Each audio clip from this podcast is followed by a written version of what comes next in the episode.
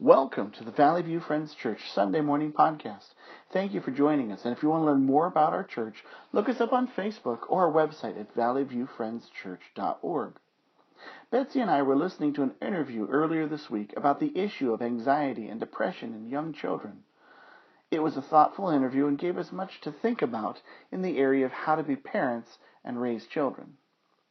One phrase that resonated with us that we feel can be applied to children and parents and really any person is the idea of trading short term gain for long term pain. What does that phrase mean? Short term gain for long term pain. We face a temptation to do, uh, when we trade short term gain for long term pain, we face a temptation, we all do, to do what gives a reward right now at the expense of our long term growth and development. In the interview, this was illustrated and framed as parents making accommodations to their children. Uh, the examples were given of maybe at dinner time, preparing many different individual meals tailored to the preferences of each family member instead of just one large meal that everybody had to eat and try as a new thing. Another common accommodation was seeking to have no conflict and breaking bedtime expectations instead of sticking it out and going through the routine, even if that meant ending the night with a conflict at bedtime. You might have peace at the dinner table if you just make what everybody individually likes to eat, but you're signing up for years of extra work preparing individual meals. And we end up teaching children that preference, their preference, is more important than trying new things or being polite about what they do not like to eat.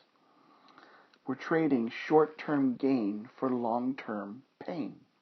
And today we have a psalm in which David declares the importance of having a life that worship God, that worships God and remembers who God is. He proposes short-term pain for long-term gain. Well, what is the short-term pain? Well, David proposes practicing a life that is devoted to worshiping God as an individual, as a community, and sharing the greatness of God from generation to generation. Worship, true worship, is not easy. It's not convenient. And it's an exercise in acknowledging that you and I are not the most important people in the room. God is. The discipline of worship is good and rewarding, but it has its moments where it feels like short term pain. And that short term pain can look like the faithful practice of being a part of a church, especially if you don't see what the immediate benefit of being part of a congregation is. That short term pain can be found in the discipline of daily Bible reading and prayer. It can be found in the sharing of testimony of, of with others, especially if you're not comfortable speaking with others about what God has done in your life. There are all kinds of things that, that are not easy to do right away, but if we practice them over time, we grow and we get a long term gain.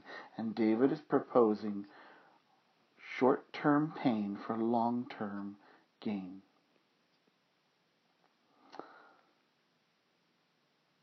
Sometimes it's easier just to remain quiet about our faith and tell ourselves that we've worshiped God enough and we've testified enough and we've remembered enough. But when we do that, we forget about the long term gain, and that is having a right understanding of God, a right understanding of ourselves, and seeing clearly God's eternal kingdom an ever growing, blossoming, blossoming relationship with God that grows richer and deeper each day is one of the results of that short term pain of the discipline of a worshiping life.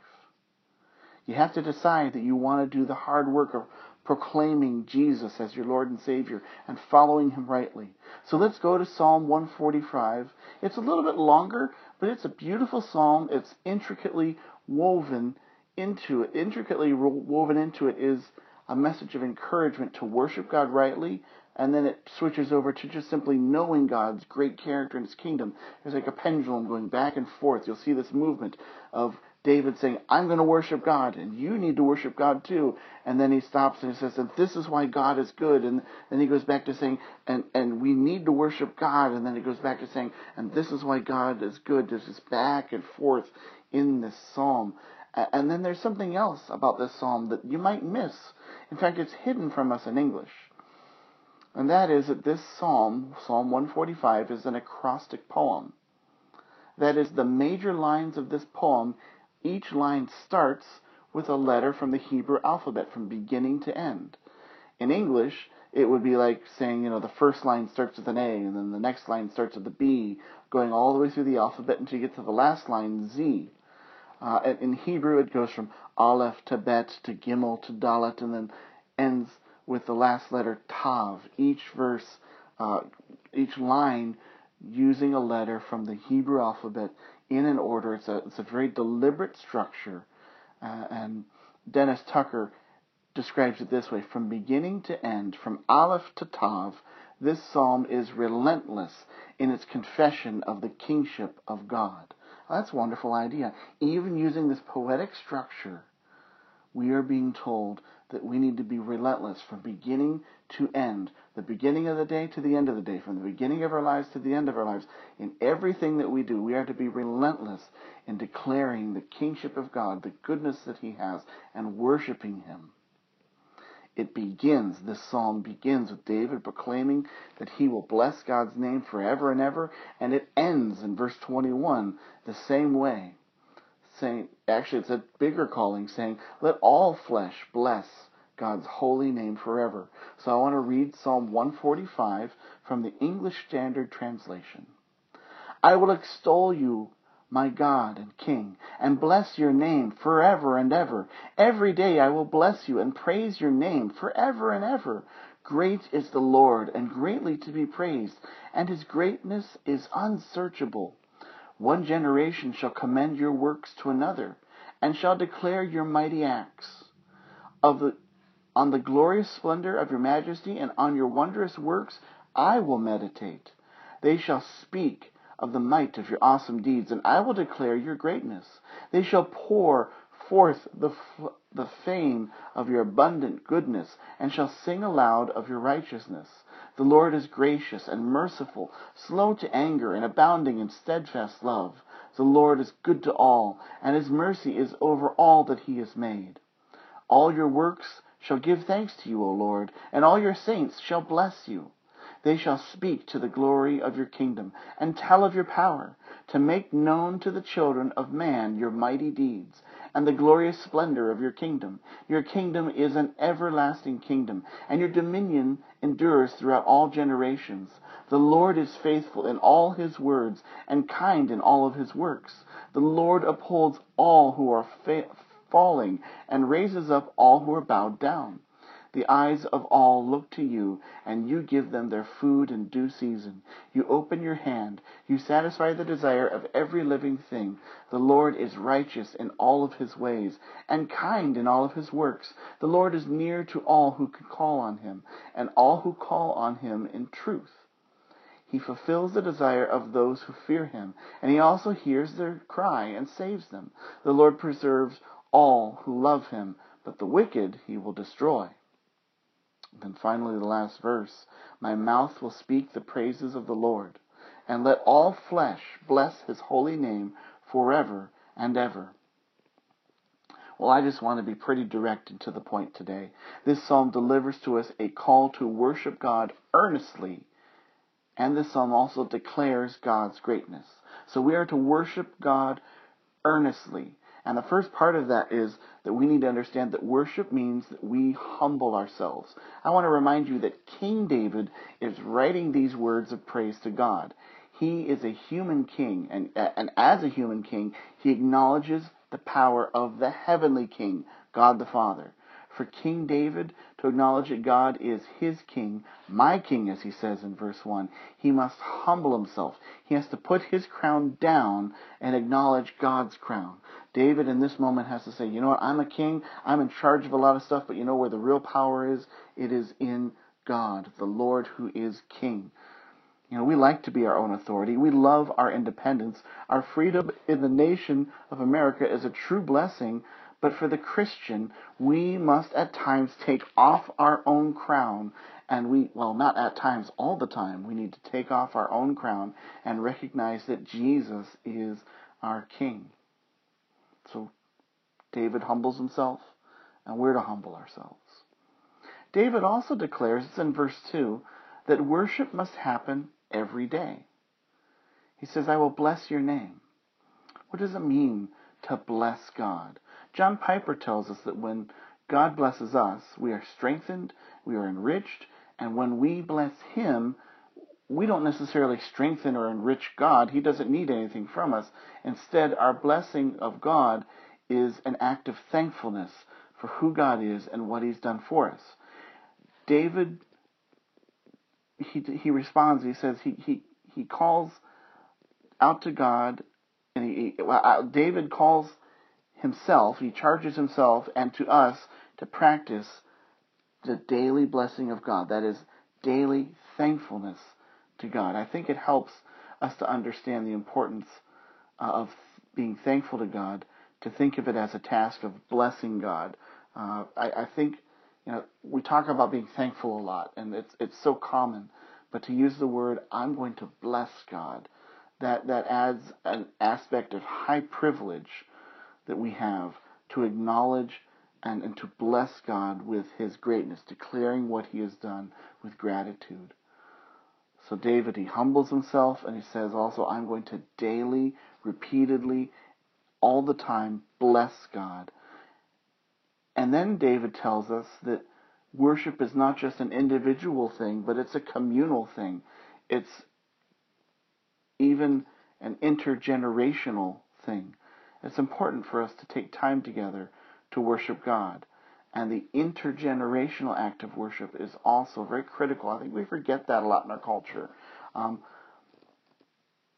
here, here's an idea to think about. We have a culture that loves to make memories.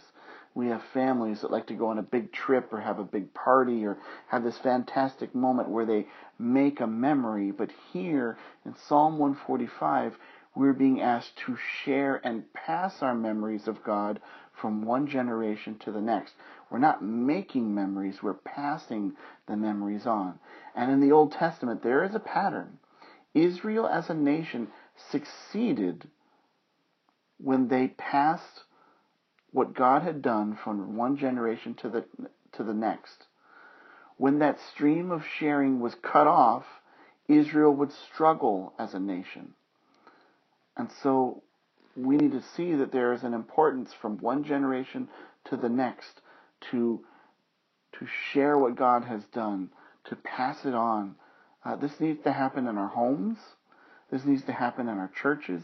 This needs to happen in our communities, in our in our nation as well. This is not just a retreat back into the good old days, but a remembering of what God has done in the past so that we can move forward with an expectation of what God will do next. Now, this is not always easy to do, and, and that's why I began with that little quote short term gain for long term pain. Short term gain in this case would be choosing to be quiet about what God has done because maybe your your kids don't want to hear about it, or short term gain gain might look like uh, having peace on Sunday uh, because you're letting kids get to choose the church they want to go to, or you're letting the kids choose to stay home. And and I get that it's it's hard. Sometimes it's good to have a, a day where you you stay home and rest, but sometimes I think we avoid the conflict. But when we do, we are trading a short-term victory for a long-term pain. And that pain is when we forget as a to pass from generation to generation what God has done. Parents, grandparents, have you taken the time to tell the next generation what God has done in your life? It doesn't need to be forceful, it doesn't need to be dramatic, it needs to be truthful. Just simply saying, This is what God has done in my life.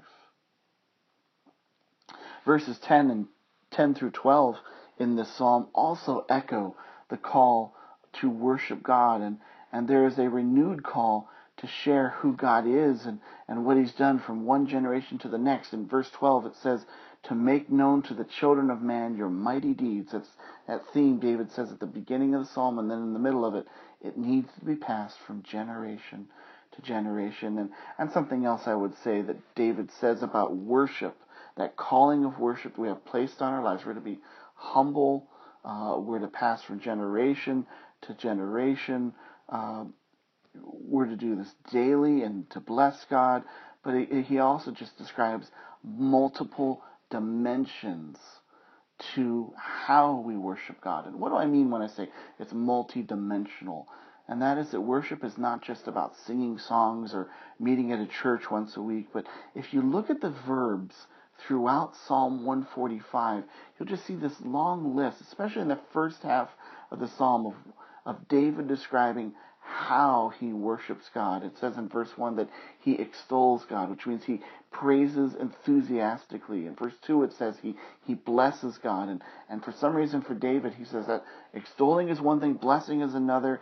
And then in verse 4 he says, you know, one generation is to commend or to tell and declare to another. That's a part of worship. And in verse 5 he says, I, I will worship by meditating on God's greatness. And, and verse 6 says, I will speak of his awesome deeds and, and declare your greatness. And, and verse 7 talks about the community again, just pouring forth the worship of God, just pouring out, oh, out the greatness that just comes rushing out of their mouths. And then verse 7 says, You sing. Know, we're familiar with the singing part, right? David takes this idea, I will worship God and he breaks it out into many dimensions and says it's it's not just singing a song, it's not just taking a day a week, it's it's it's a life uh, devoted in every way possible to declaring God's greatness and goodness and letting people know about that. Do you think of worshiping God in multiple ways, in a multitude of ways or dimensions? You know, do you, do you just think of it Sunday mornings, or do you think of how am I worshiping God all through the week? Am I worshiping, worshiping God through speaking to others? Am I worshiping God through taking time to remember what He's done? I love that word when David says, I will meditate. I love that. We would do well to seek to understand more of God. We need to put action to our faith, that's true, but we also uh, our actions won't be very effective if we haven't taken time to meditate, to dwell on our understanding of God. There's a, a goofy little story about Henry Ford. Uh, he once hired an efficiency expert to evaluate his company. And after a few weeks, the expert made this report, which was highly favorable, except for one thing. He said, "There's there's a man down the hall," said the expert, "and every time I go by his office, he's just sitting there with his feet on the desk. He's he's wasting your money." And Henry Ford responded and said, That man once had an idea that saved us millions of dollars. At that time, I believe his feet were planted on the very same desk that they're on now.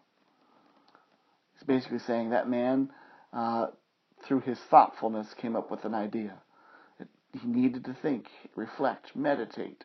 And I think we need to do that with God as well. Think, reflect, meditate. You know, verse 3 of this psalm says that God is unsearchable but it doesn't mean that we shouldn't search out God. It just means that what we can know about God is inexhaustible. We need to meditate upon Him because there's far more in Him than we can possibly ga- grasp in, in just one go. We could spend our whole lives thinking about God and there would still be more to learn.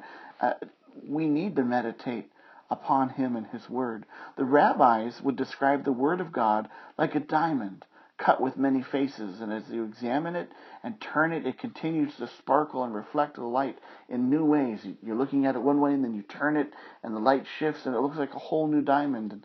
And I think God is like this as well. There's always more, and there's always a deeper wonder to learn about in God. So David talks a lot about what it is to worship God. But then Psalm 145, as David writes, he also declares God's greatness and that we are to, to just take in that knowledge and celebrate it. David may say that God is unsearchable, but then he shares what he has found in his own search of God. And you, if you go through this psalm, you'll see there's a series of phrases, the Lord is. And you'll also see that there's a series of declarations about what the Lord does. So, you know, we could just look at a few of those Lord is statements real quickly. Like verse 8, we could, we could spend a year looking at verse 8. The Lord is gracious and merciful, slow to anger, and abounding in love. Those four ideas right there, that he is gracious, merciful, slow to anger, abounding in love, it, it's inexhaustible to try to, to find out what all of that means. But verse, verse 9 also says the Lord is. It says the Lord is good to all. Verse 17 talks about the Lord is. The Lord is righteous and kind. And then we get these other statements about God. Verse 14 tells us the Lord upholds the falling, those who fall, and he lifts up those who are bowed down. Do you remember back in the beginning of the psalm, I talked about King David humbling himself to worship God, the King of heaven? That, that we have this king here on earth, David, having to take a moment where he, he puts aside his crown, he, he puts aside his personal authority, he humbles himself. And here we see that God lifts up those who are bowed down. This humbleness that, that David has is not a demeaning humbleness, but it's a life giving humbleness. As he humbles himself, God lifts him up. And verse 15 and 16, there's another description of God, and it simply can be summed up like this, and in many different ways it describes how God takes care of us. And you could think of it as, you know, the sustaining power of God. And we don't often think about that uh, as Christians, but we need to understand that creation is held together by God's will.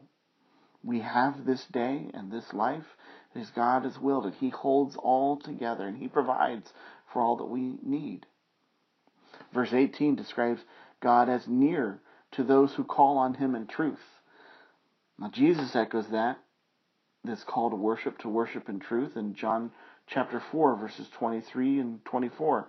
He says these words, But an hour is coming, and is now here, when the true worshippers will worship the Father in spirit and truth, for the Father is seeking such people to worship Him. God is spirit, and those who worship Him must worship in spirit and truth. So there's power. God is near to those who worship Him in truth. And we have to decide to trust that He's near. We, we can't always feel it. We can't always uh, experience a presence. But to understand that if we worship God in truth, we practice that, He is near us. And then verse 19 gives us a few more description of, of, of what God is like. It says, God fulfills those who fear him. He fulfills, he, he completes, he, he blesses those who fear him. And, and verse 19 also says he hears our cries. And then verse 20, I see it as a warning. The Lord preserves all those who love him. That's the one side of it. The good side, right?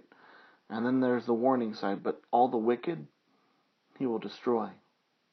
And I think David wants us to understand that one of the quickest ways to enter the category of the wicked is to refuse to live a life that continually worships God. If you want to be wicked, don't do what verses 1 and 2 of this psalm say when David declares, I will extol you, my God and King and bless your name forever and ever. And every day I will bless you and praise your name forever and ever. I mean, how complete is David describing his worship when he says, I'm going to do it every day and I'm going to do it forever and ever? It's, it's an unending declaration of worship. And then David ends his psalm with another declaration of how he's going to worship God. He says in verse 21, My mouth will speak the praises of the Lord and let all flesh bless his holy name forever and ever. You know, the declaration that David makes makes all the difference in his life. You know, we're here on the heels of the 4th of July when America declared independence from England.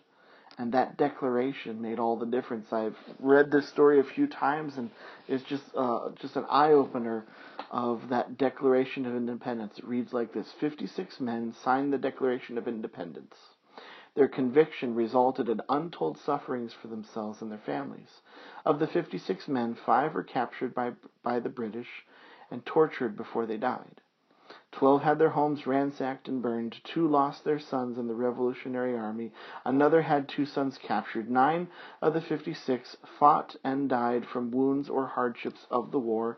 Carter Braxton of Virginia, a wealthy planter and trader, saw his ships sunk by the British Navy. He sold his home and properties to pay his debts and died in poverty. At the Battle of Yorktown, the British General Cornwallis had taken over Thomas Nelson's home for his headquarters. Nelson quietly ordered General George Washington to open fire on his own home. The home was destroyed, and Nelson died bankrupt. John Hart was driven from his wife's bedside as she was dying. Their thirteen children fled for their lives. His fields and mill were destroyed. For over a year he lived in a forest and in caves, returning home only to find his wife had died and his children had vanished. A few weeks later he died from exhaustion. The Declaration of Independence, that declaration made the difference. It helped them through uh, reforging the colonies, those 13 colonies from just colonies to a nation. A declaration made all the difference. And now we are called here at the end of this psalm to make a declaration of how we will respond to God.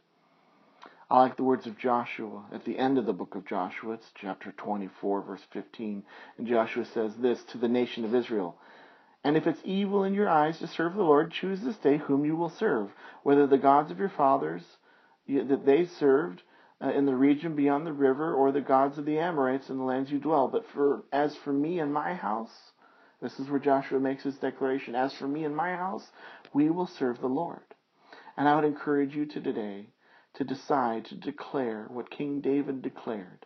My mouth will speak the praise of the Lord. Let all flesh bless his holy name forever and ever.